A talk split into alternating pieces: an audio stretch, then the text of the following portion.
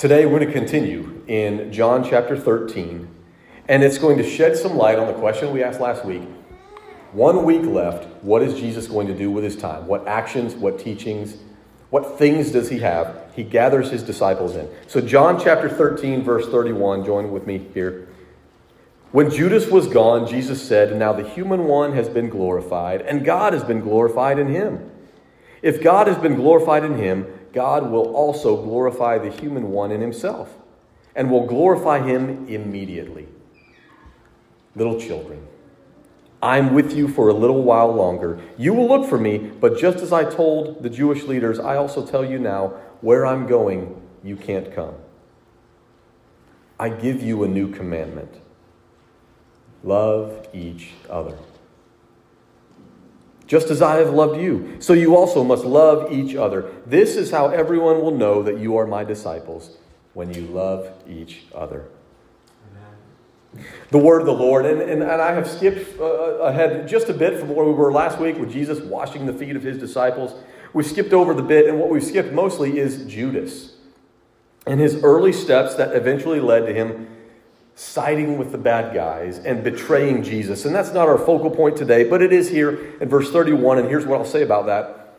As a follower of Jesus, the only way you can lose your place among God's people and your spot at the table with Jesus is if you choose to, if you choose to reject Jesus if you choose sin and, and go down that path. You can go down that path, but you cannot do that and also have a place at the table with Jesus and his disciples in verse 31. So that is the path Judas goes down, and we're not going to follow that path. And I don't want you to follow that path. Don't disqualify yourself from a seat at the table with Jesus and other followers of Jesus. But Jesus' death is not a failure of what God the Father wanted him to do. That we see that in verse 31 and 32. Jesus is already saying here, what is happening, what is going to happen, and what is happening is going to bring glory. It's going to glorify the Father. And so when the disciples see Jesus killed on the cross, Jesus is letting them know, hey, it's okay. This is going to happen, and this is not a failure. This is not Jesus' ministry coming to a disastrous end. It's actually coming to the end of which he came to do. And this is not final. And Jesus essentially says, I, I, I, know that it doesn't make sense for, for now. You can't come with me on this path for now, but trust me, that is still okay. I'm going to die. This was part of the plan. You can't come with me. And so Jesus addresses that, but then gets to the meat. And I want us to get to the meat today of, of what this message is. How does Jesus want his disciples to respond? And he says it this way here's a new commandment. A new commandment I give you. And that makes me think, well, what, what were the old commandments? Do you remember the old commandments? Do you, do you remember what those were? The, the ten. The ten commandments, all the way back in the book of Exodus. We don't have time to go there today, but, but it's a great place to go. Very good commandments. I highly recommend them, they're, they're good to follow. But here, the unspoken context is hey, you remember that list that was given to us so, so long ago, those Ten Commandments? Stuff like, you know, don't lie to each other, and don't steal from each other, and don't kill each other, you know, that stuff. Let's be honest, that's kind of a low bar, right? If, if, if, if, the measuring stick is do you steal from each other, do you lie to each other, do you kill each other? Okay, if, if, if that, that's, oh, I think we got that. Thanks. We, we, we can follow those commandments. So I want you, Jesus says, to take this new commandment on. Maybe even take it a step further, building on the previous commandments. It's not enough to just not lie and not steal and not kill. Okay, yes, great commandments to follow. But Jesus says, here's what I want you to do in verse 34 love each other. And so, not just don't bring harm to anyone, and not even, hey, you, you, you need to just like each other, you need to get, you need to be civil. No. What Jesus says is love each other. And what does it mean to love each other? Well, we already had, had that example already. That was from last week. Jesus washed the feet of his disciples. And in washing their feet, here's what Jesus says I am willing to do the most humble act of service for you because I love you. And now, here Jesus says, I'm commanding you a new commandment love each other. And I've shown you what that means. If you love each other, and I've commanded you to love each other, evidence of that love will be your willingness and actual completion of the most humble acts of service toward each other. And that is going to be the indicator, the mark, the test of how people will know that you are a disciple of Jesus. You do crazy, humiliating, selfless acts of service for each other. And so here's the question we have to ask then. And this is going to get hard, okay? This is, I hope I don't step on some toes, but maybe the Holy Spirit will. I, I don't know, okay? In your life, is there any evidence at all that you are a follower of Jesus? Is there any evidence that you are a Jesus follower? And what I might say to that and what you might say to that is, oh, yeah, there's evidence. Let me tell you the evidence. Oh, I go to church. I go, I go to church. So that shows that I'm a follower of Jesus. Oh, I read my Bible. I read my Bible. It's, it's right there on my list. I read my Bible. I put money in the offering plate. I tithe. Right? I tithe. I pray every day. I pray, pray daily. I'm a part of, uh, I, I, serve. I, I'm a part of this, uh, this, this church committee or a Sunday school class or a small group or I'm a, I'm a board member or I'm a pastor and I, I serve. You want evidence that I'm a follower of Jesus? All these things. The problem is, none of those are what Jesus says is evidence that we are his followers. Now, Here's the deal. Don't get me wrong. All of those, all, all of these right here, these are all good things. And as your pastor, please do them. please. Not for my own benefit, but, but it, they are spiritual practices and disciplines that help tremendously.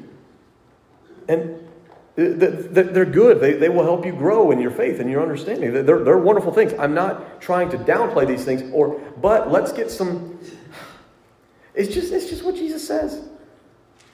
None of those things showed up when Jesus said, This is how everyone will know that you are my disciples, in verse 35. This is how everyone will know that you are my disciples. John chapter 13, verse 35. When you love each other. Not Bible study, not daily prayer, not church attendance, not tithing. Please, wonderful things to do. This when you love each other. Okay, let's, all right, I, I know that's an individual perspective on this, okay? Let's broaden it. Let's say it this way How can people tell if a church is full of Jesus followers? Is there any, evidence that a church has Jesus followers? Just anybody out on the street, if they were to look, this church or any church, how is there any evidence that a church has Jesus followers? And, and churches, not just ours, but, but all churches would say, oh, yeah. Let me tell you about my, the, the attendance at our church. That's a measure. attendance will tell you how many Jesus followers we have. Or let me tell you about conversions and baptisms and new members. And I even say baby dedications, all, all, the, all these things, these ceremonial things. All of these things. It's like a scoreboard. Or let's talk about financial stability and, and proper stewardship and leadership. Or our compassionate ministries, the way we bless the community around us. Or youth and children ministries, if, if they are thriving and growing, boy, that is evidence of Jesus, that, that we are Jesus followers. Or really good worship services. Man, the music and, the, and all, all, all kinds of good stuff. As, boy, there's evidence that a church has Jesus followers. Well, again, two very important points.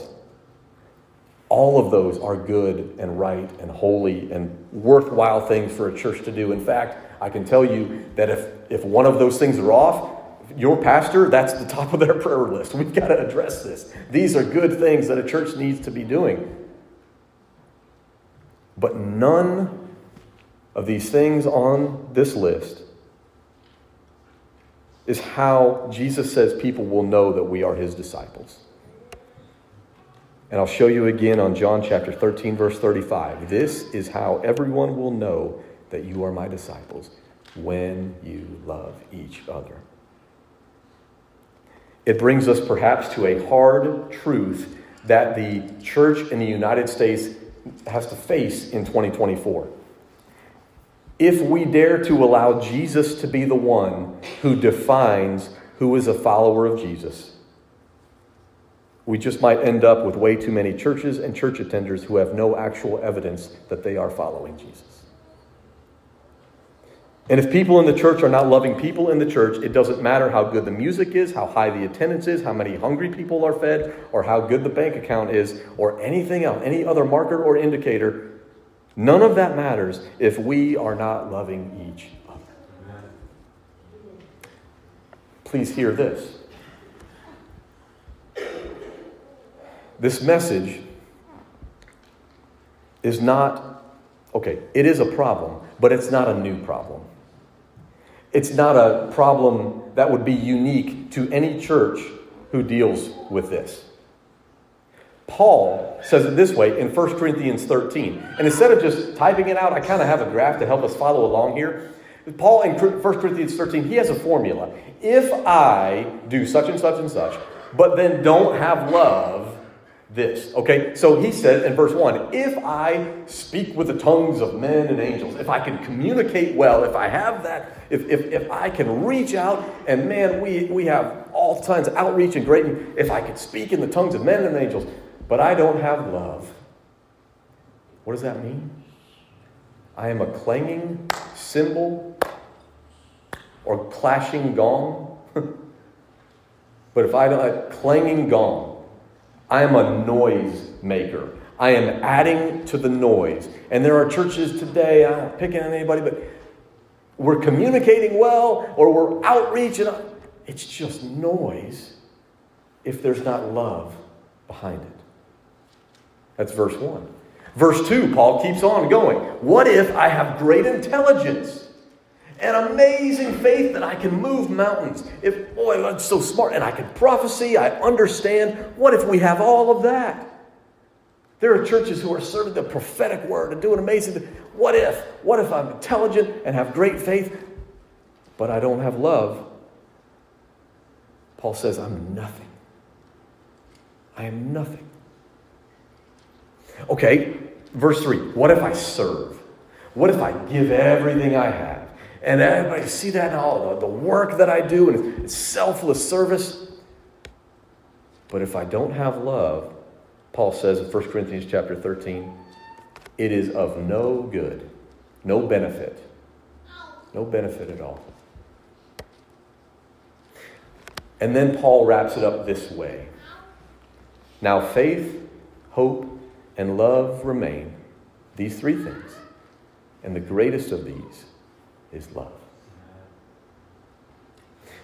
John, Paul says that. John says it later. This is all scripture. John, later in his life, he writes a letter to a church, a church that was doing wonderful things. Okay?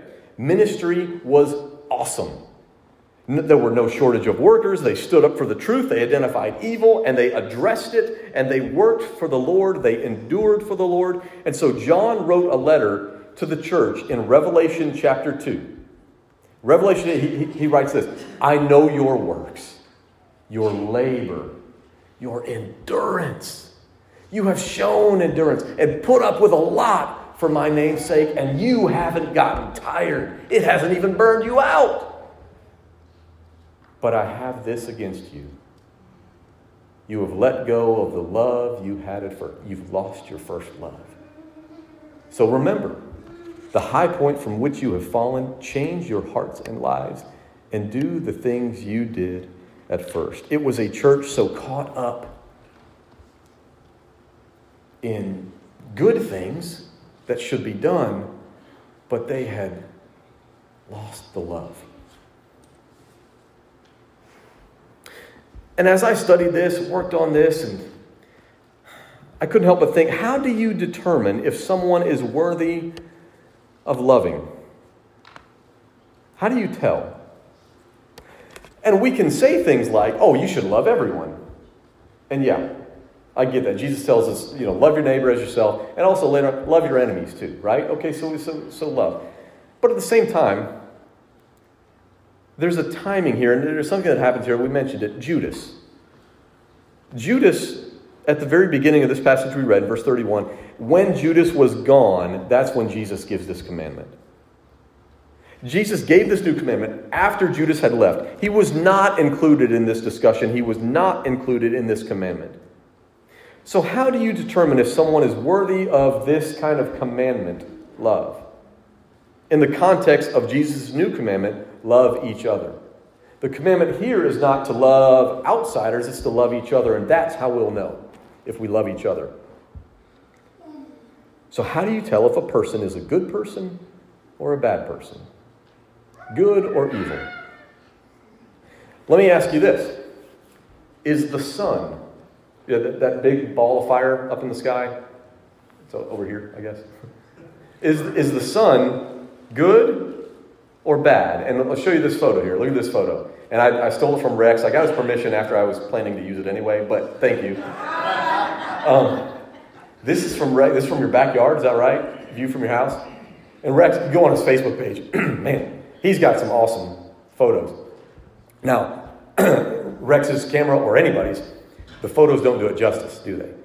Um, of how beautiful a, uh, a, a sun, sunset or sunrise is. This sunset, sunset.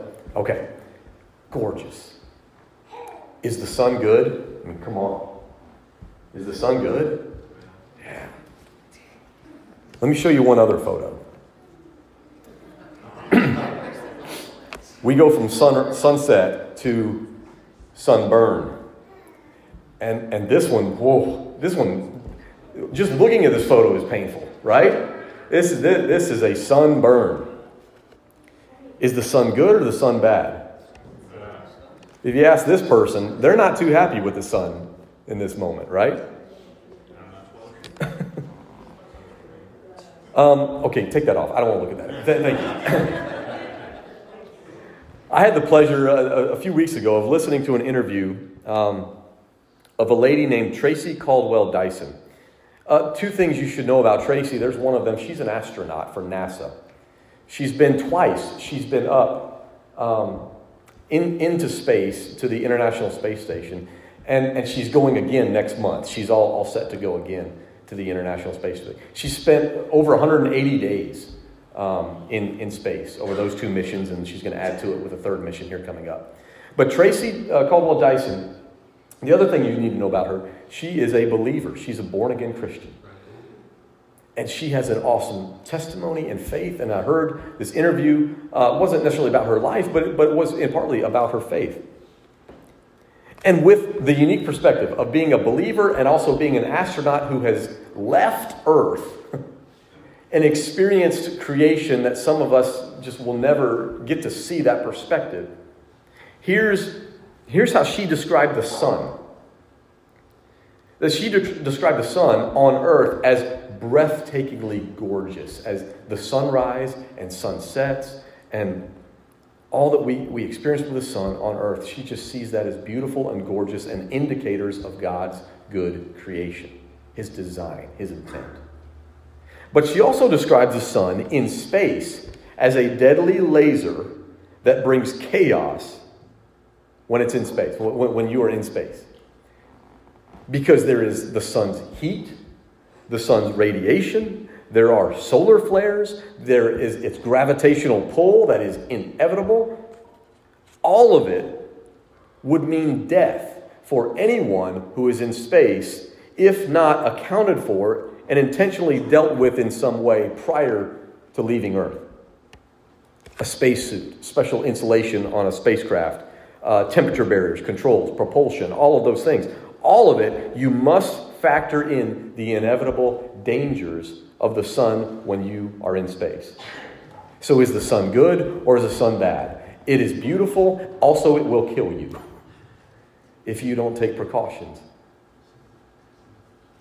And Tracy would say, she said it this way when outside of the boundaries of the earth's atmosphere, the sun is chaos and death. but within the protective limits of the Earth's atmosphere, something that was once so deadly and disorderly suddenly can become enjoyable and beautiful. And not only, boy, that's a pretty thing to look at, but also the sun actually allows life to exist on earth. It brings life to plants and, and animals and humans. And, and we can even now harness solar power and heating, and we're working through all how to do all that. It's wonderful. The sun moves from a source of chaos to a source of blessing and, and life giving.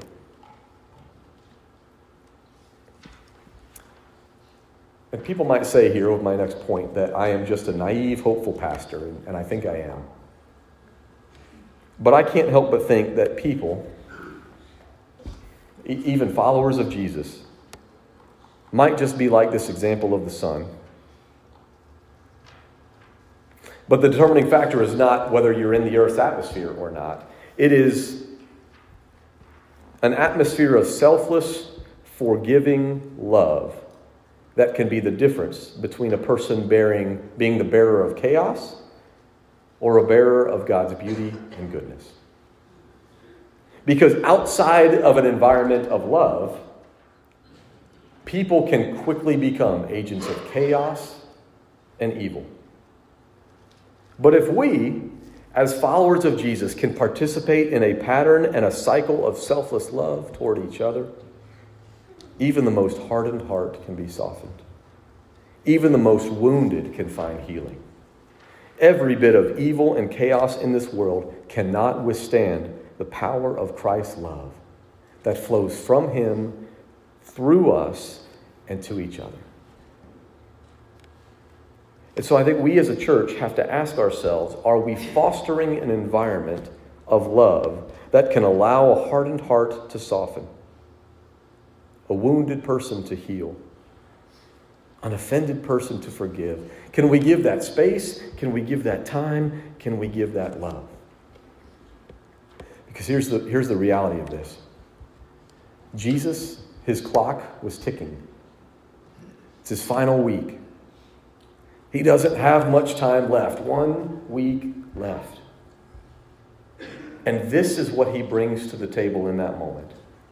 Just as I have loved you, so you also must love each other.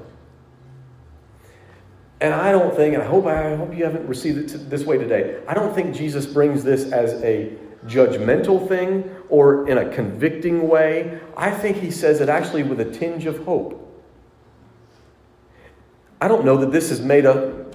This message is, I'm, I'm not saying it to make us feel bad.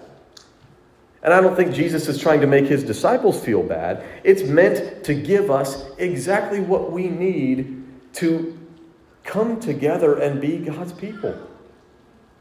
To move from chaos and destruction to peace and identity and Jesus followers, this is the ingredient. It is Christ's love through us, shared with us. That's the answer. It's it's the end of the map. It's the great buried treasure that solves the problems of the church is selfless, hope-filled love.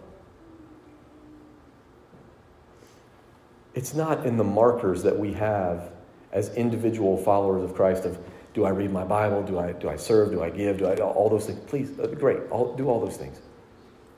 And, and for a church, it's not all the markers that we use to judge the health of the church or the, the strength of the church or the effectiveness of the church. Any of those, n- none of those can replace our first love loving each other.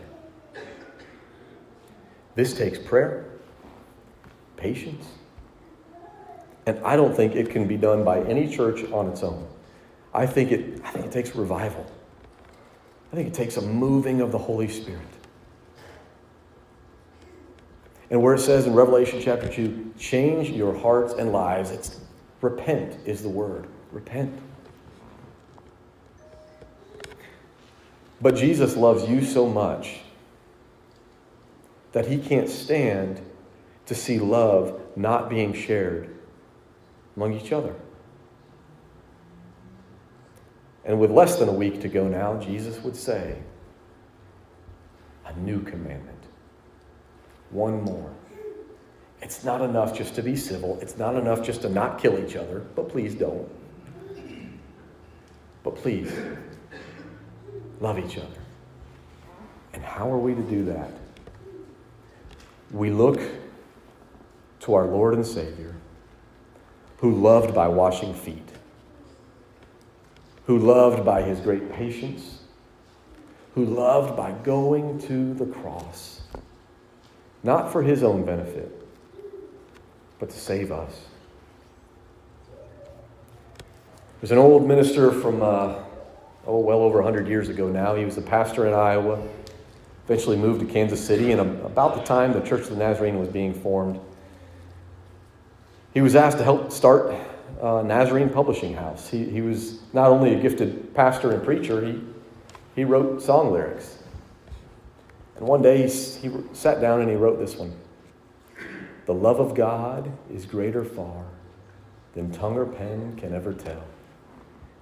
It goes beyond the highest star and reaches to the lowest hell. Can you see what the love is? The wandering child is reconciled by God's beloved Son. The aching soul again made whole and priceless pardon. Think about the love of God. Oh, love of God, how rich and pure, how measureless and strong, it shall forevermore endure. The saints and angels. Try to get your mind to wrap around this verse. Could we within the ocean fill?